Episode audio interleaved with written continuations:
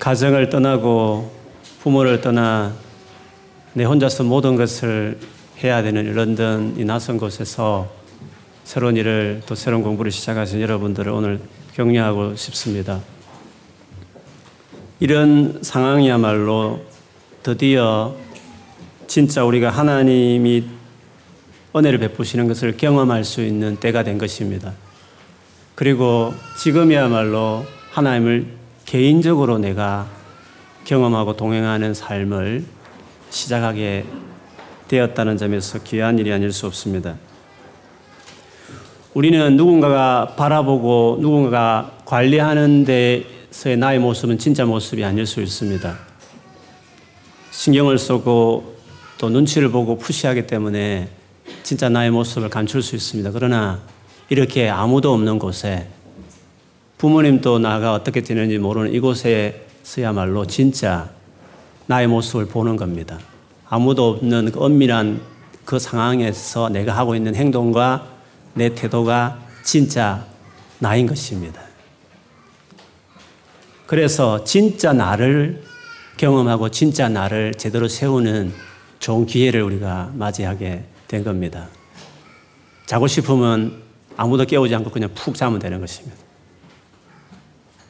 모든 것에 있어서 내가 결정하고 내가 행동하기 때문에 진짜 나를 발견하고 나를 경험하고 진짜 나를 세우는 아, 그런 절호의 기회를 우리가 얻었다는 점에서 마냥 두렵거나 어려운 일로만 생각하지 않았으면 좋겠습니다. 아마 혼자 있다 보니까 여러 가지 자기 연약함이 더 많이 보이겠죠? 내가 이런 인간이었나? 이렇게 대책 없고 이렇게 막 나가는 아이였나? 괜찮은 사람이었는데 싶지만 막상 그렇지 않는 자기를 발견할 수도 있을 것입니다.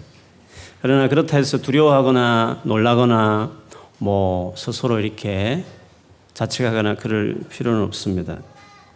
이런 일이 있을 때마다 진짜 나 자신은 진짜 나의 모습을 발견했을 때 그때 우리가 반드시 중요하게 해야 될 일이 있습니다. 그거는 지금까지 그렇게 들어왔던 그렇게 알고 있던 그 하나님을 내가 한번 간절히 그때 찾기 시작하는 것입니다. 여러분, 우리가 믿는 이 기독교라는 이 신앙이 다른 종교와 완전히 다른 게 하나 있습니다. 출발부터 다르지 않습니까? 하나님이 자기 아들을 죽였습니다. 죄인인 우리를 위해서. 원수처럼 생각하는 그 당시에도 자기 아들을 희생시킨 출발이 우리 기독교입니다. 알라가 우리를 위해 죽었습니까? 부처가 우리를 위해서 희생했습니까? 누가? 그것도 죄인을 위해서, 지옥 보내도 시원찮은 우리를 위해서 당신이 가장 귀한 것을 아끼지 않고 내놓은 것이 어디 있습니까? 그래서 우리의 신앙은 처음부터 은혜로 출발하는 것입니다.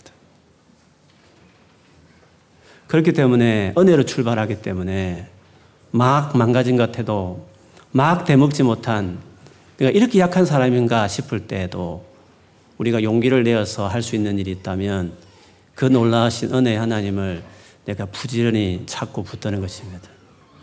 그래서 우리가 소망이 있는 것이죠. 그래서 자기 자신의 모습을 더욱 추한 모습을 볼 때마다 내 힘으로 감당할 수 없다고 느끼는 어떤 절망을 경험할 때마다 그때 우리가 자신있게 용기를 얻어서 소망 가지고 할 수 있는 것이 있다면 그 하나님을 내가 찾고 붙드는 것입니다. 하나님은 독생자까지 아낌없이 내어놓으셨던 하나님, 그거는 애매한 성경 구절 아닙니다. 그건 확실한 겁니다. 그리고 그 하나님의 마음이 안 변했습니다. 그렇기 때문에 지금도 하나님은 그런 열정과 심정으로 우리의 삶에 함께 하시고 우리를 돌보십니다.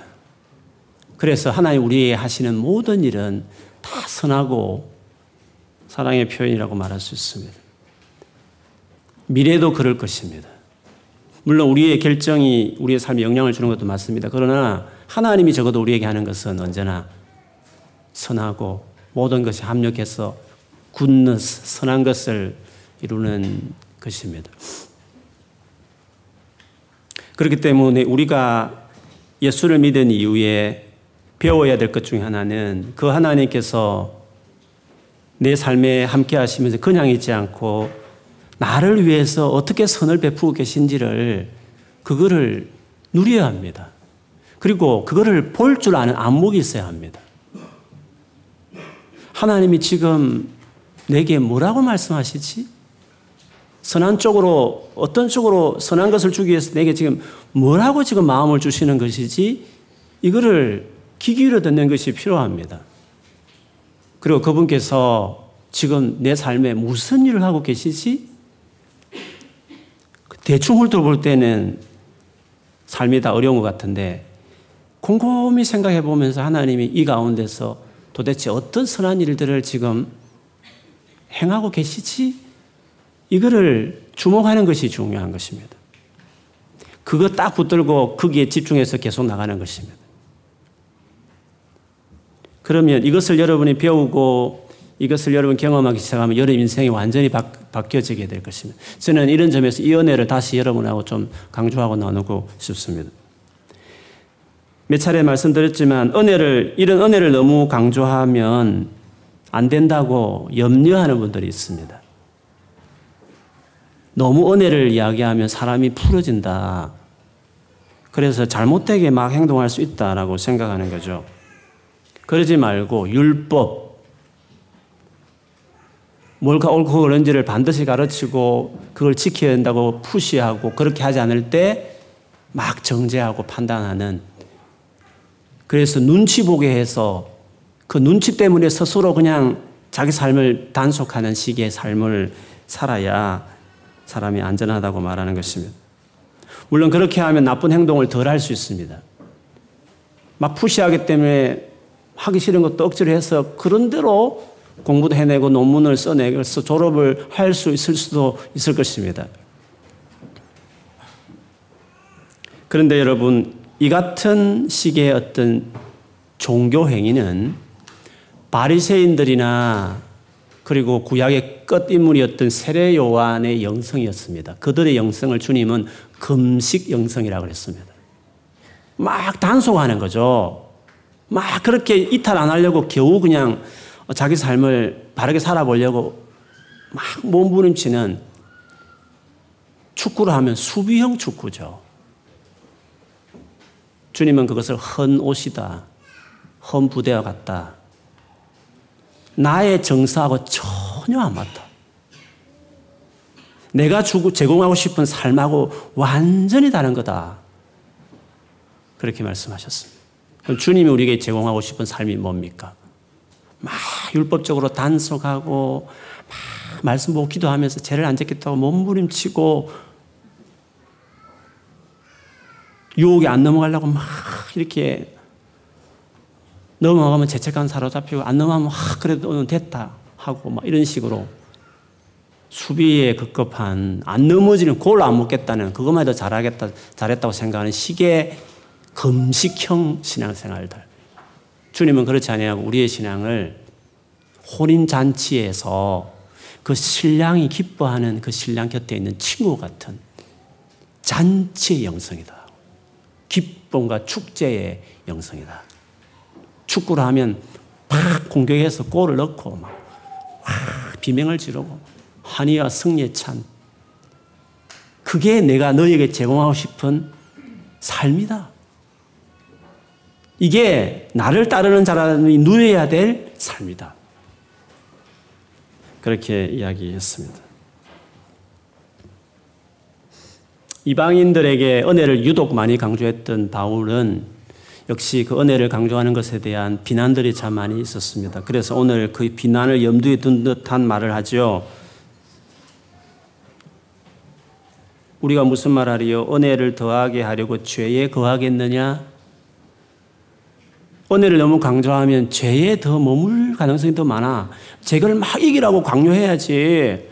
죄를 자꾸 지으면 막 하나님 것을 그냥 안 주실 것이라고 막 해야지.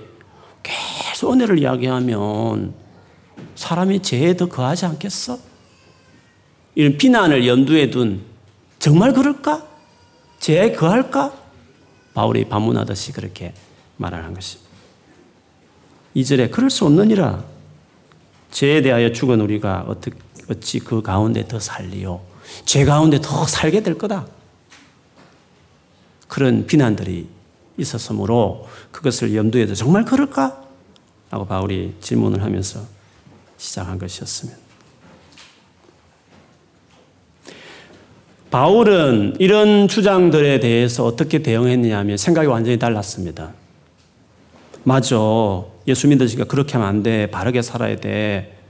어, 잘못하면 지옥 갈 수도 있어. 주여 주여 한다고 다 천국 가는 거 아니야.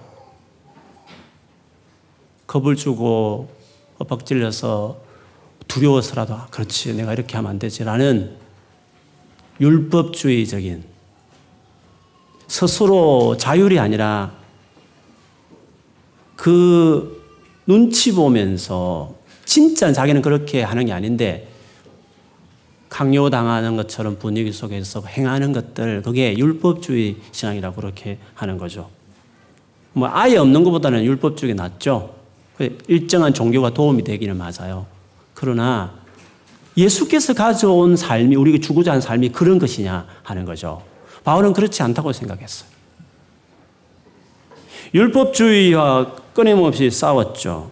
아직도 율법적인 사고방식에 갇혀있는 사람들은 열심히 신앙생활 할 수는 있어요. 교회도 안 빠지고 나올 수 있어요. 그런데 두려움이 있는 거예요.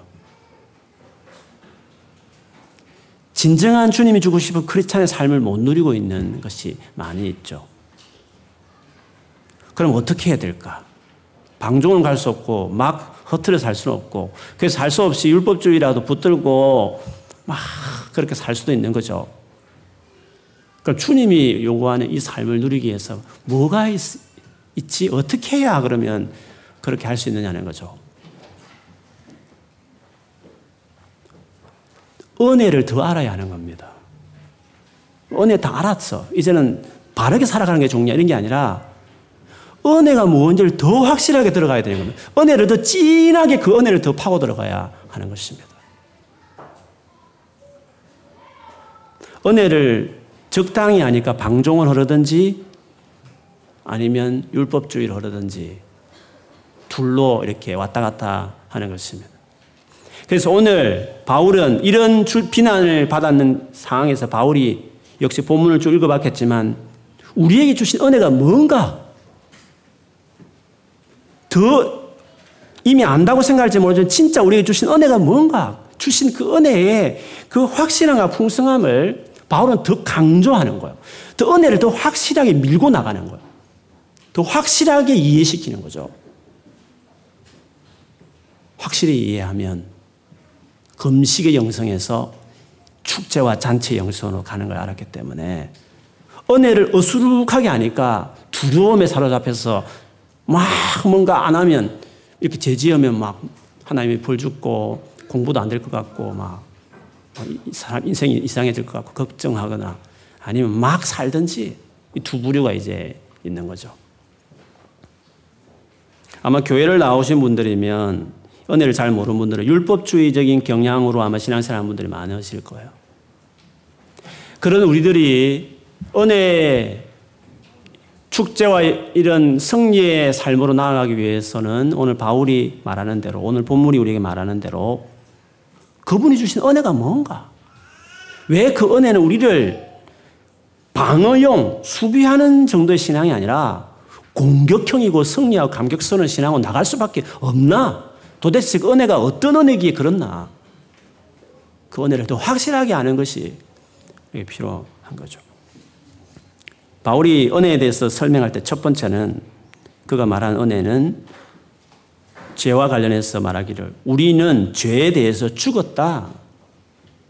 죄에 대해서 죽게 했다. 라고 이야기했습니다. 이 절에도 그럴 수 없느니라. 죄에 대하여 죽은 우리가 어찌 그 가운데 더 살려요. 주님이 우리에게 주신 은혜는 죄에 대해서 죽게 하는 은혜였다. 라고 말을 했습니다. 죄에 대해서 죽었다는 것은 죄를 더 이상 짓지 않는다. 그런 의미하고 좀 다릅니다.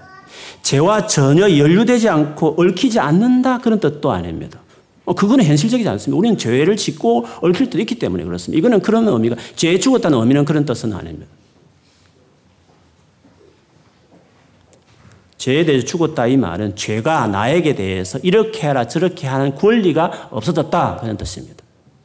십사 절의 표현대로 본문 좀 넘었으면 죄가 너희를 주장하지 못하려니 죄가 너희를 주장할 수 없다. 그런 의미에 죽었다는 표현입니다. 죄는 서성거립니다. 푸시도 하기도 하지만 옛날과 다릅니다. 예수 믿기 전에는 죄가 주장했습니다. 그래서 우리를 죄의 노예라고 말을 하는 것입니다. 죄를 안 짓고 싶어도 안 지을 수 없었습니다. 죄를 지긋지긋하게 시릇해서 성철 선생님처럼 십팔 년을 죄를 이기겠다고 죄와 항거할 수 있었지만 벗어날 수 없는 겁니다. 왜? 노예니까. 노예 상태로 죄를 싫어할 수 있습니다. 선을 추구도 할 수 있습니다. 바르게 살아보겠다 몸부림칠 수도 있습니다. 그러나 벗어날 수 없는 거예요. 왜? 노예니까. 벗어날 수 없으니까. 나의 주인으로 여전히 내에게 컨트롤하는 존재로 세력으로 있었기 때문에 그런 것입니다. 그럼 예수를 믿으면 어떻게 되죠? 그냥 용서했다 선언만 있습니까? 아닙니다. 주인 노릇하는 죄를 나에게 떠나가게 하는 것입니다. 그럼 뭡니까? 이제 죄는 선택하는 것이 된 것입니다. 내가 죄를 안 지으려면 안 지을 수 있게 된 것입니다. 죄를 짓겠다 하면 짓는 것입니다. 그래서 같이 죄를 지어도 크리스찬하고 안 믿는 사람하고 다릅니다. 안 믿는 사람은 어쩔 수 없이 그냥 죄를 짓는 겁니다. 노예이기 때문에. 싫어하지만 우리는요. 내가 원해서 선택해서 짓는 겁니다. 그래서 예수 믿고 나서 주님 나는 죄인이잖아요. 아시잖아요. 죄를 지을 수밖에 없잖아요. 그렇게 기도하는 것은 잘못된 겁니다. 그렇지 않고 이렇게 말해야 됩니다. 주님 내가 그걸 정말 원해서 그것을 하기로 선택했고 그래서 내가 그렇게 지은 겁니다. 주님 정말 죄송합니다. 죄에서 자유케 했음 불구하고 그 자유를 가지고 죄와 싸우지 않고 다시 죄 밑으로 들어가서 즐겼습니다. 내가 죄를 짓기로 결정한 겁니다. 주님 정말 죄송합니다. 그렇게 인정, 그게 회개입니다. 물론 길들여졌기 때문에 쉽지 않은 것도 있습니다. 그러나 내게 죄는 짓거나 안 짓거나 선택할 수 있는 여지가 이제 주어졌다. 이게 예수 믿고 난 이후에 달라진 것이라고 말할 수 있습니다. 칠 절에 이는 죽은 자가 죽었다는 표현을 이렇게 말했습니다. 죄에서 벗어나. 죽었다는 의미는 죄에서 벗어났다 이 말입니다. 옛날에는 벗어나지 않았습니다. 여러분. 예수 믿고 나서 달라진 게 있습니다. 죄에서 벗어난 겁니다. 죄를 안 지으려면 안 지을 수 있게 되었다 이 뜻입니다. 벗어나 어렵다 하심을 얻었습니다. 어렵다. 어렵다의 의미를 좀 여러분 교회를 다니는 분들은 칭의, 이신칭의 이런 교리를 들어보신 적이 있을 것입니다. 한문인데요. 우리가 예수를 믿음으로 어렵다라고 칭해 주는 겁니다. 네가 어려운 존재야라고 이제 하나님 앞에서 예수님이 내 아들이 내 죄를 다 해결했기 때문에 내가 보기에 너는 의인과 같아. 의인처럼 행동하지 않을 때도 많지만 자격을 의인이다 이렇게 칭해 주는 겁니다. 믿음으로 이신, 믿음으로써 칭이, 어렵다 칭의 이신칭이죠. 그런데 여러분 이신칭의를 이렇게 이해하면 안 됩니다. 법적으로 죄 없는 사람을 하나님께 선고하셨다. 그런 것만 이야기하면 안 됩니다. 법정으로 죄가 없다고 하면 어떻게 됩니까? 어떤 죄를 지었는데 감을 갇혔는데 법정으로 죄가 없다라고 땅땅땅 내리면 어떻게 됩니까? 그 사람의 상태가 달라집니다. 어떻게 달라지죠? 풀려가는 겁니다. 감옥이 더 이상 있지 않는 것입니다. 그래서 벗어나는 것과 어렵다는 것은 같이 가는 겁니다. 이신칭의는 벗어남을 주신 겁니다. 죄에서 벗어난 것을 주신 것입니다. 죄와 이제는 싸울 수 있는 여지가 된 겁니다. 한판 붙어서 죄를 완전히 죽여버리는 어떤 스테이지에 우리를 올려놓은 겁니다. 그래서 이신칭이란 칭이란 건 단순히 그냥 죄 용서했어라는 차원이 아니라 컨디션과 위치를 바꿔버린 겁니다. 어떻게 예수께서 십자가 돌아가심으로 그거를 우리에게 제공한 것이었습니다. 죄를 이길 수 있습니다. 이제는. 그러나 그것도 역시 내 힘으로 하면 안 되죠. 성령을 좇아서 내 안에 있는 성령이 적극적으로 그거를 주도할 때 리스폰스, 내가 반응하는 겁니다. 성령을 좇아 행하라. 그러면 육체의 소욕을 이길 것이다. 그래서 예수 믿고 나서는 성령을 알아야 합니다. 그 성령과의 관계를 성령이 전, 모른다. 그러니까 그게 모호한 거죠. 물론 성령을 뭐 은사나 체험 이런 것으로만 국한하고 싶지 않습니다. 성령을 아는 사람 중에 그것만 아는 사람이 있습니다. 아닙니다. 진짜 어머니 같은 인격적인 성령이 있지 않습니까? 우리 연약함을 도우시는 성령이 있지 않습니까? 하나님으로서의 성령이 있지 않습니까? 하나님, 좋으신 하나님, 헬퍼이신, 돕는 자이신 성령이 있지 않습니까? 그 성령을 좇아서 그 성령을 의지하고 살다 보면 점점 이제 수비형에서 공격형으로 가는 겁니다. 계속 그렇게 살다 보면 막 공격하는 겁니다, 이제. 그래서 지금은 금식의 영성에 머문 사람이 있습니다. 믿음이 어릴 때는 그렇게 돼야 되는 겁니다. 그러나 언제까지 계속 주구장창 금식하면서 우울하게 지내지 않는 겁니다.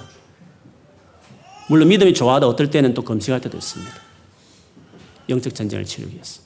그러나 우리의 본 본류는 잔치입니다. 승리, 짓누름, 빅토리, 어떤 풍성함, 그게 크리스찬의 진정한 하나님 우리에게 주고 싶은 삶이라고 말할 수 있습니다. 그래서 칭의는 단순한 법정으로 어렵다라고 그냥 땡땡땡 때리고 그냥 마는 게 아니라 실제로 신분이 풀려나는 겁니다. 풀려나서도 죄를 지을 수 있겠죠? 본인이 선택하면. 그래서 예수 믿어도 완전히 죄로 망가지는 사람도 있을 수 있는 거죠. 본인이 결정했기 때문에 그렇습니다. 그러나 그렇지 않고 성령을 의지해서 완전히 하나님처럼 어려워지는 길로 그 루트를 밟을 수도 있는 것이죠. 그래서 칭의는 성화의 문을 확 열어본 겁니다. 성화를 아시잖아요. 거룩하게 바르게 되어가는 삶이 성화라고 말하잖아요. 칭의가 있어야 성화가 있는 겁니다. 풀려남이 있어야 성화가 있는 것입니다. 칭의는 성화를 불러들이는 것입니다. 그래서 가능해졌으니까 거룩하라고 주님이 요구하는 겁니다. 가능할 수 있으니까 한번 해보라. 내같이 거룩해질 수 있다라고까지 말씀하셨습니다. 그래서 우리가 예수를 믿을 때 우리의 인격과 우리의 삶에 실제적인 조치가 취해졌습니다. 구원은 이론이나 공식이나 교리 정도가 아닙니다. 실제적으로 내 인격과 삶의 임팩트가 일어난 뭔가 실제적인 사건과 조치가 하나님이 가행된 그 출발이 예수를 믿자마자 그 순간에 내 안에 일어나게 되기 때문에 분명한 효능이 있고 효과가 있는 것입니다. 죄에 대해서 벗어났다. 죄에 대해 죽은 존재가 되었다. 이 놀란 은혜를 깊이 알아가야 하는 겁니다. 그래야 싸울 마음이 생기는 겁니다. 그냥 용서받았다 그 은혜 많은 사람들은 어떻게 합니까? 아, 또 죄졌네. 주님 아시잖아요. 용서해 주세요. 또 용서해. 계속 그것만 하고 앉아있는 겁니다. 이길 수 있다. 이기게 했, 이길 수 있도록 내가 너를 쇠사슬 끊었다. 왜 묶인 사람처럼 계속 그렇게 스스로 생각하느냐. 아니다. 죄와 싸우라고. 그 죄를 죽여버리라고. 내가 너에게 준 성령과 함께 하라고. 그래서 금식과 우울의 영성에서 기쁨의 영성으로 확 나아가라고. 하나님은 그 은혜를 주셨다고. 그래서 그 은혜를 더 확실하게 지금 설명하고 있는 것입니다. 바로 율법으로 넘어간 게 아니라. 하나님의 조치, 하나님의 계속적인 도우심, 계속 우리 가운데 일하고 계신 그 놀라운 주님의 액션. 네가 뭔가 해야 된다라는 게 아니라 내가 계속 하고 있다. 계속 할 것이다. 계속 지금도 진행되고 있다. 그거를 확실히 이해하라는 것입니다. 그거를 계속 붙들으라는 것입니다. 그것을 붙들고 호응하라는 것입니다. 수동형으로 가라 너는. 내가 적극적으로 능동적으로 내가 내 삶에 계속 일한다. 그렇게 말씀하시는 것입니다. 삼 절과 오 절에 가보면 예수님과 연합하는 세례를 받았다는 말로 표현합니다.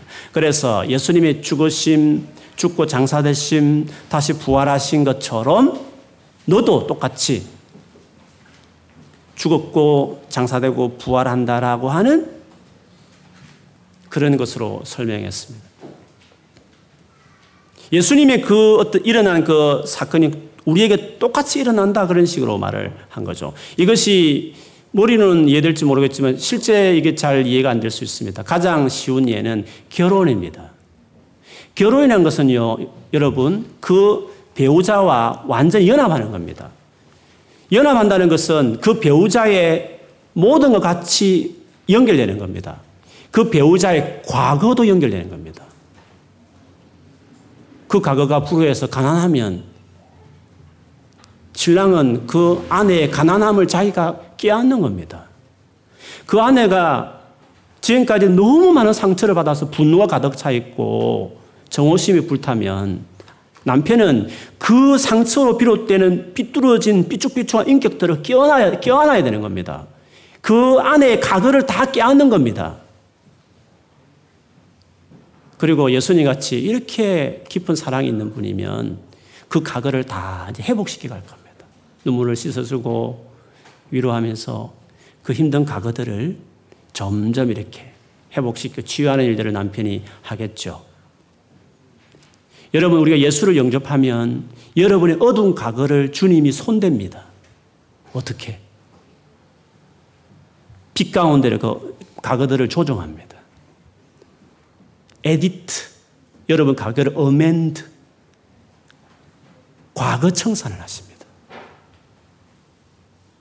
나의 과거 생각하고 싶지 않아. 나의 과거는 더 이상 나는 돌이, 기억도 하고 싶지 않아. 나는 앞으로만 중요해. 이렇게 생각할 수 있지 않습니까? 그런데 그 어둡게 여겨지는 그 수많은 과거들을 사랑하는 신랑은 그 신부의 과거를 가슴 아파하면서 그 과거를 조종하는 겁니다. 너무 상처를 많이 받았기 때문에 더 많이 같이 울어주시고 그 전능하신 능력으로 그걸 치료해가면서 그 과거를 바꾸는 겁니다. 그래서 예수님 안에 들어온 사람은 두 가지 과거가 생기는 겁니다. 아담이 물려준 지긋지긋한 죄와 슬픔과 수많은 상처에 얼룩진 과거를 예수께서 당신의 십자가의 보혈과 함께 하심으로 새롭게 치유하는 과거로 그 예전의 과거를 덮어버리는 것입니다. 그래서 하나의 과거만 남는 것입니다. 회복된 과거. 그 깊은 사랑에서 그 상처에서 놀랍게 치유하시는 하나님의 예수를 말미암아 회복된 과거. 외롭고 슬펐지만 하나님이 예수님 오셔서 우리에게 함께 하시는 그 놀라운 사랑의 임재의 과거로 다 바꿔버리는 것입니다. 그래서 우리는 오직 하나의 과거만 있는 것입니다. 회복된 과거, 용서받은 과거, 치유받은 과거만 내 안에 있는 것입니다. 그래서 더 이상 우리의 과거는 감추고 싶고 드러내고 싶은 과거가 아니라 자랑하고 싶고 감격에 찬 과거로 바꾸어 버리게 되는 거죠. 현재는 어떨까요? 그 상처를 지녔으면 여전히 그 상처가 계속 내 삶을 어둡게 하고 계속 내 현재를 힘들게 하고 좀 상처를 계속 반복하는 것으로 정세들 나타날 수 있겠지만 예수께서 함께 하시면서 나의 미래를 더 좋은 미래, 열어가는 현재로 내 미래, 나의 현재의 삶을 새롭게 만들어가기 시작하는 것입니다. 그분의 실력으로 나의 현재를 새롭게 놀랍게 바꾸어가는 것이죠. 그래서 사 절에 보면 죽으신가 또 장사됨과 함께한 우리가 부활 살리신 것 같이 될 건데 우리로 또한 새 생명 가운데서 행하게 하려 합니다. 새로운 삶을 사는 겁니다. 현재가 새로워지는 겁니다.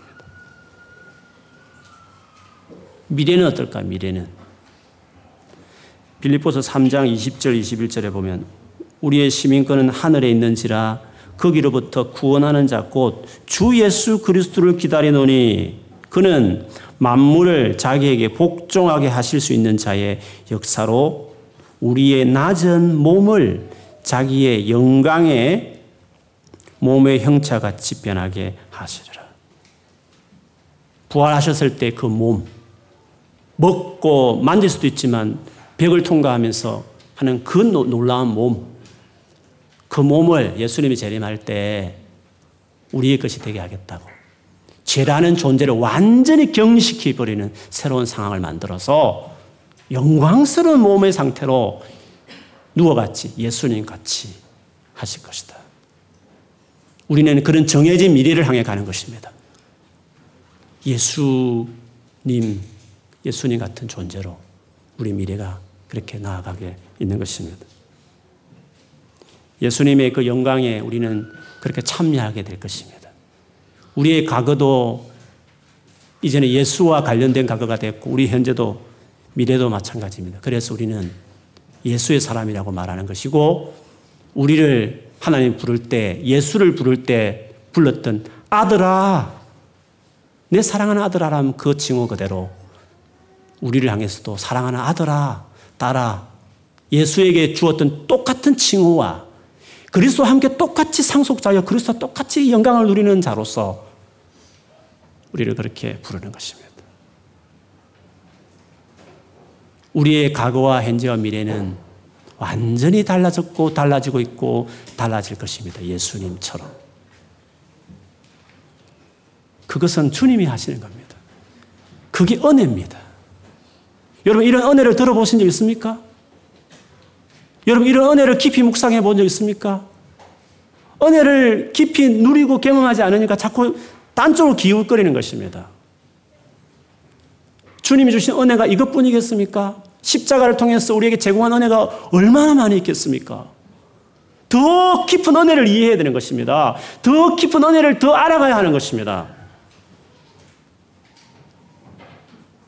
그것이 방종이나 율법주의에 기웃거리지 않을 수 있는 바울의 대안이었습니다.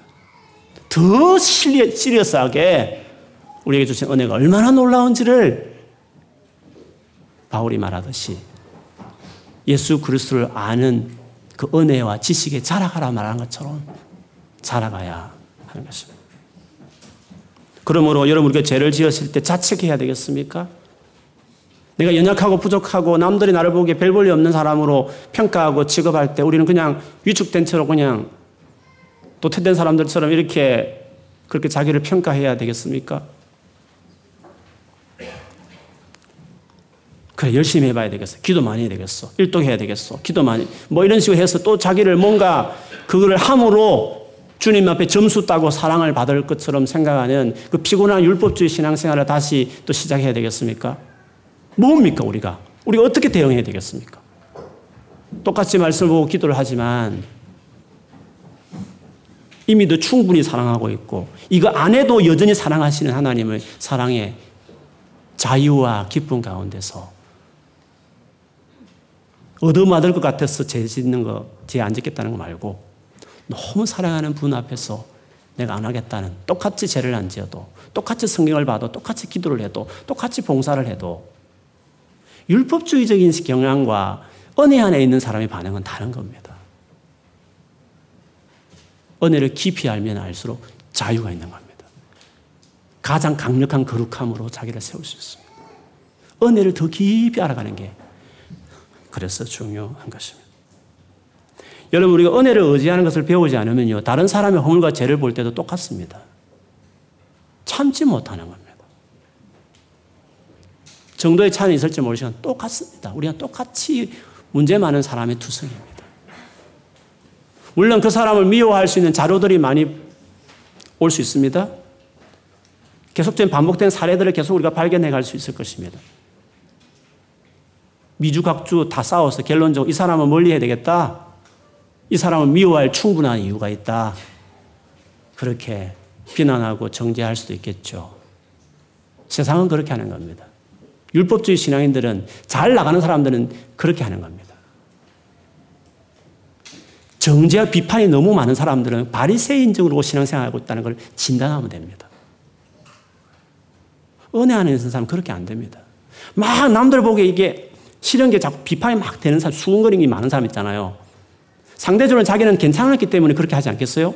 그러나 내면 안에는 더 문제가 많은 겁니다.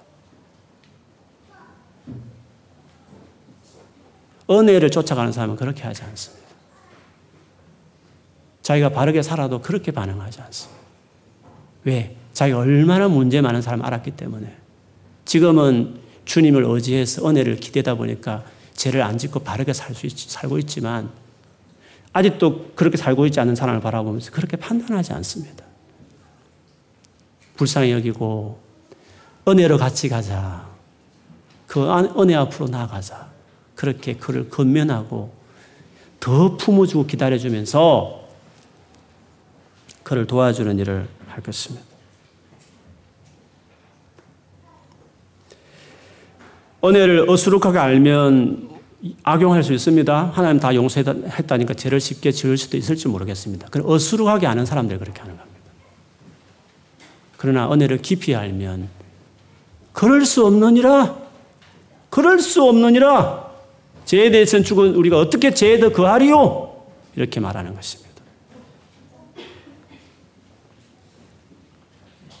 그러므로 은혜로 죄는 율법주의로 해결되는 게 아니라 죄는 하나님의 은혜로 해결된다는 것을 우리가 명심해야 합니다.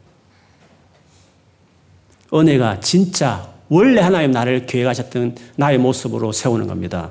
그래서 바울은 나의 나 된 것은, 지금의 내가 이렇게 된 것은 내가 아니라 나와 함께 하시는 그 하나님의 은혜가, 그분의 그 은혜가 나를 이렇게 만들었다라고 그렇게 이야기하는 것입니다. 다른 사람을 볼 때 그 은혜를 기대도록 의지하도록 건면하고 돕는 역할로 나가지 판단하는 데로 나가지 않는 거죠. 그럼 판단한다는 게 뭡니까? 은혜를 모르는 사람인 겁니다. 죄는 안 지을지 모르겠습니다. 기도도 많이 할 수 있을지 모르겠습니다. 성경도 몇 도 했을 수도 있습니다. 뭐 체험도 했을 수 있습니다. 오케이. 은혜를 모르는 겁니다. 그러면 정죄하든지 아니면 죄책감에 치르다든지 두 가지로 왔다 갔다 하는 것입니다. 은혜를 알아야 하는 것입니다.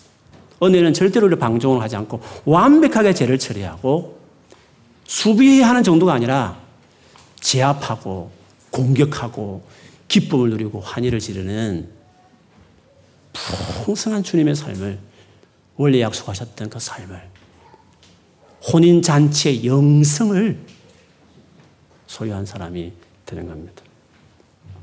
그런데 여러분, 은혜라는 것 자체는 율법과 다른 것이 강요하지 않습니다. 율법은 강요하거든요. 오늘 성경 봤어? 한국에서 부모님들이 야 교회 갔어? 주보 가져와봐. 뭐 그거 하는 부모님 율법주의라고 말하고 싶지 않습니다. 걱정하니까 사랑하는 마음을 하는 부모도 많았겠습니다. 단속하고 체크하고. 우리는 그것을 벗어나야 합니다. 그렇게 해야만 겨우 눈치 봐서 하는 정도면 그건 똑같습니다. 그래서 은혜는 강요하지 않습니다. 율법은 강요하지만 은혜는 강요하지 않습니다. 그 말은 내가 자원해야 합니다. 하나님 은혜를 베푸시기 때문에 하나님 절대 강요하지 않습니다. 귀신들은 강요하지만 하나님은 강요 안 합니다. 그래서 여러분이 하나님 스타일 알잖아요. 계신 것 같기도 안 계신 것 같고 막 어, 그렇잖아요. 하나님이 그런 스타일이라는 거죠. 죄를 지으면 바로 매를 때리는데 하나님 매 안 됩니다, 여러분. 죄 지었다고 그 다음날 시험 망하지 않습니다. 하나님 절대 안 합니다. 노하기를 더디한다는 것은 많이 참는다는 겁니다. 절대 그렇게 하지 않습니다. 그래서 은혜라는 것 속성 자체가 강요하지 않기 때문에 내가 잘해야 합니다. 내가 알아서 잘해야 됩니다. 하나님 그냥 둡니다. 둔다 해서 관심이 없다는 건 아닙니다. 정말 같이 하면 아파하시지만 도와주는 일을 계속 하시지만 그 스타일 자체가 푸시형이 아닙니다. 그래서 자원해야 합니다. 은혜가 소중한 말인데 그 말은 은혜의 성격을 생각해보면 내가 자원해야 합니다. 내가 정말 원해야 하는 겁니다. 정말 그걸 의지하며 살아가야 하는 것입니다. 좀 푸시해주면 겁이 벌떡 나서 아, 알겠습니다. 주님 기도할게요. 이렇게 하면 좋을 것 같은데 막 교회도 안 오고 이러면 갑자기 막 뭔가 교통사고 나고 이래야 정신 차리게 할 것 같은데 하나님이 그렇게 안 하는 거예요. 그래서 내가 자원해서 해야 하는 것입니다. 매 순간 그분을 내가 정말 원해서 찾아가는 게 중요합니다. 그게 은혜라는 걸 이해한 사람이요. 또 그렇게 할 때 정말 하나님이 그렇게 은혜를 베푸시죠. 저희 가정에 대해서 모르는 분들이 최근에 오신 분들이 있겠지만 저는 어, 아이가 다섯 명 있습니다. 큰애는 올해 졸업, 대학 졸업했습니다. 그리고 막내는 지금 십칠 개월 됐습니다. 그런데 저는 어, 아이를 통해서 늘 나누지만 하나님이 저에게 주신 은혜가 참 큽니다. 부모님 없이 할머니 밑에 자랐기 때문에 정말 이기적이고 성질도 더러웠습니다. 그런데 아이를 키우면서 이게 은혜의 자리잖아요. 은혜를 베풀어야 될 자리가 부모의 자리잖아요. 처음에는 잘 못했죠. 뭐 지금도 못한 건 많지만. 그러나 다섯 명이나 거쳐가면서 철이 들어가면서 이제 은혜가 뭔지를 아는 거죠. 옛날보다 훨씬 더 은혜를 알고 은혜를 또 살아가는 부모로 제가 아마 반응하는 쪽은 나가고 있다고 생각해. 많이 부족하지만.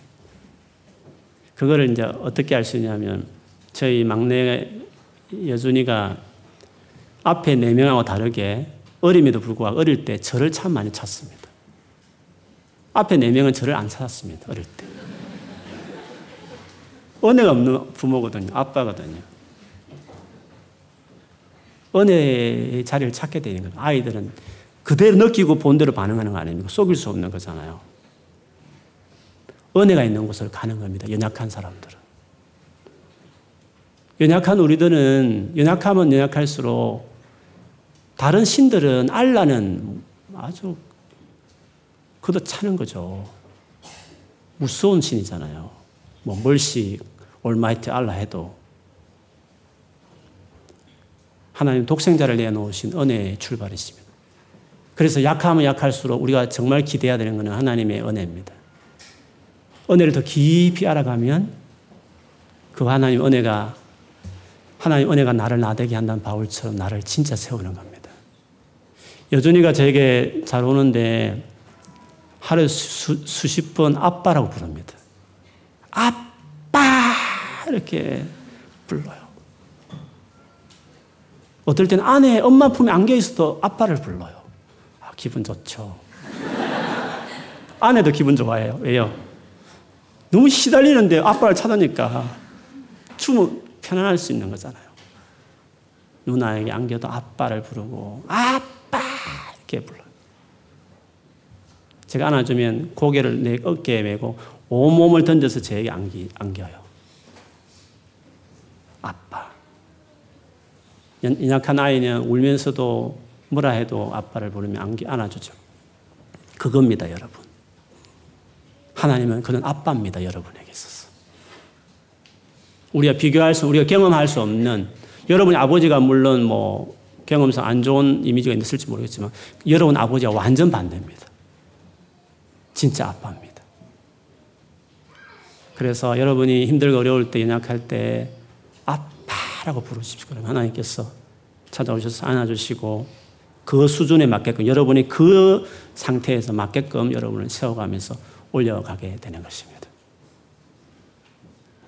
새로운 곳에서 혼자서 모든 걸 하는 곳에서 어느 때보다 내가 연약하구나 불안하구나 초조하구나 힘들 때 어디 기댈 데도 없고 친한 사람이 있어도 한국 같지 않고 내가 모든 걸 다 감당해야 될 진짜 홀로 내버려진 같은 이런 런던 안에서 내가 기댈 곳은 은혜의 하나님인 것입니다.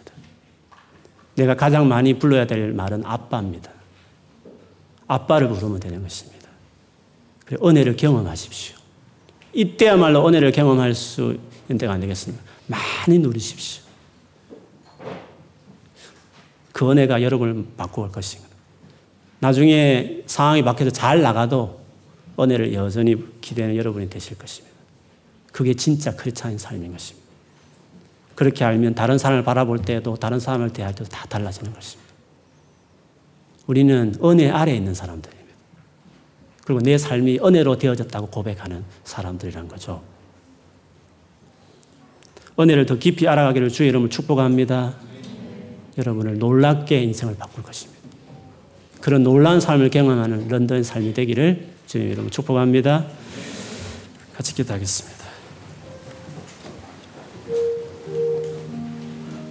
우리 하나님 앞에 여러분이 혹시 뭐 죄의 문제든지 아니면 상황이 너무 막막하고 어렵든지 혼자 있기 때문에 외롭든지 간에 이 시간은 우리가 아빠를 부르며 유일한 은혜의 하나님, 진짜 참 하나님은 은혜의 하나님이신데 그 하나님 이름 부르면서 은혜를 기대십시오. 그 은혜에 자기 여러분 삶을 맡기십시오. 그 은혜 때문에 더 포기하지 않고 그 은혜 때문에 더 열심히 내가 반응하며 살아가는 사람이 되십시오. 그 은혜가 여러분을 세워가게 될 것입니다. 어, 여러 가지 걱정되는 일이 있으면 구체적으로 말씀하십시오. 이런저런 집 문제든지 공부든지 영어든지 아니면 계속 반복되어 있는 내 삶의 어려운 부분이 있거든 그거 놓고도 하나님께 기도하십시오.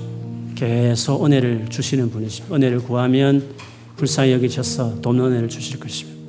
그래서 주님이 런던에서 내가 이 놀란 하나님은 예전에도 경험했지만 그가 비교할 수 없는 진짜 홀로 남겨진 나에게 더 큰 은혜를 경험하는 런던의 삶이 되기를 내가 주님 부르며 아빠를 부르며 내가 일 년을 이 년을 공부하면서 내가 여기서 보내겠다. 우리 같이 한번 소리 내어서 이 은혜를 구하면서 기도하겠습니다.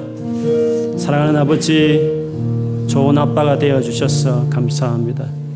내가 연약해서 경건하게 살지 않을 때에도 여전히 죄인이었을 때에도 심지어 하나님을 원수같이 대할 그때에도 하나님 우리를 위해서 독생자를 내어줄 계획을 하셨고 실제로 내어주시기까지 하심으로 우리를 향한 자기의 사랑을 확실히 증거해 주신 것을 감사합니다. 이천 년 전엔 그렇게 사랑하시다가 지금은 냉정하고 원칙주의처럼 율법주의자처럼 우리를 대하시겠습니까? 하나님 절대로 그런 분이 아니신 것을 감사합니다. 자기 아들을 아끼지 않고 내어주시니가 그 아들과 함께 무엇을 아까워하시겠냐고 하셨던 사랑하는 아버지, 이 은혜의 사랑 더 알게 하시고 그 속에서 자유를 누리고 거기서 힘을 얻고 내가 약하면 약할수록 더 아빠를 부르고 내가 죄를 지었을 때 더 아빠를 부르고 내 힘으로 감당할 수 없는 막막한 상황이 되었을 때 더 아빠를 부르고 달려오셔서 나를 안아주시고 같이 그 길에 함께 하시고 같이 가시는 이 하나의 은혜를 우리 모두가 우리 모두가 누리도록 도와주시옵소서. 감사합니다. 하나님의 은혜의 하나님이셔서 감사합니다. 오래 참으시고 노하기를 더디하는 분이시고 인자가 한이 없는 분이셔서 감사합니다. 사단은 끊임없이 동산 나무에 모든 실과를 먹지 말라 하더냐고 비틀어서 하나님이 마치 금하고 하지 말라 하고 함은 벌죽 같은 이미지로 우리 안에 심어진 것이 있습니까? 내가 나사렛 예수를 명하노니 하나님에 대한 거짓된 모든 생각과 이론과 지식들은 다 낱낱이 산산조각 나서 깨어져 버릴지어다. 하나님의 은혜로운 분인 것이 새로운 계시가 우리 안에 심어질지어다. 주님 의지하고 그 은혜 하나님 기대면서 주님 은혜 안에서 잘 자라가는 우리들이 될 수 있도록 축복해 주시고 이렇게 혼자 내버려졌을 때 비로소 진짜 하나님의 은혜, 진짜 하나님만이 나를 돌보시는 것을 경험하는 정말 아름답고 영광스럽고 내 생에 내 인생을 바꾸어내는 전환점 같은 유아생활까지 되도록 축복하여 주옵소서. 예수님 이름으로 기도합니다.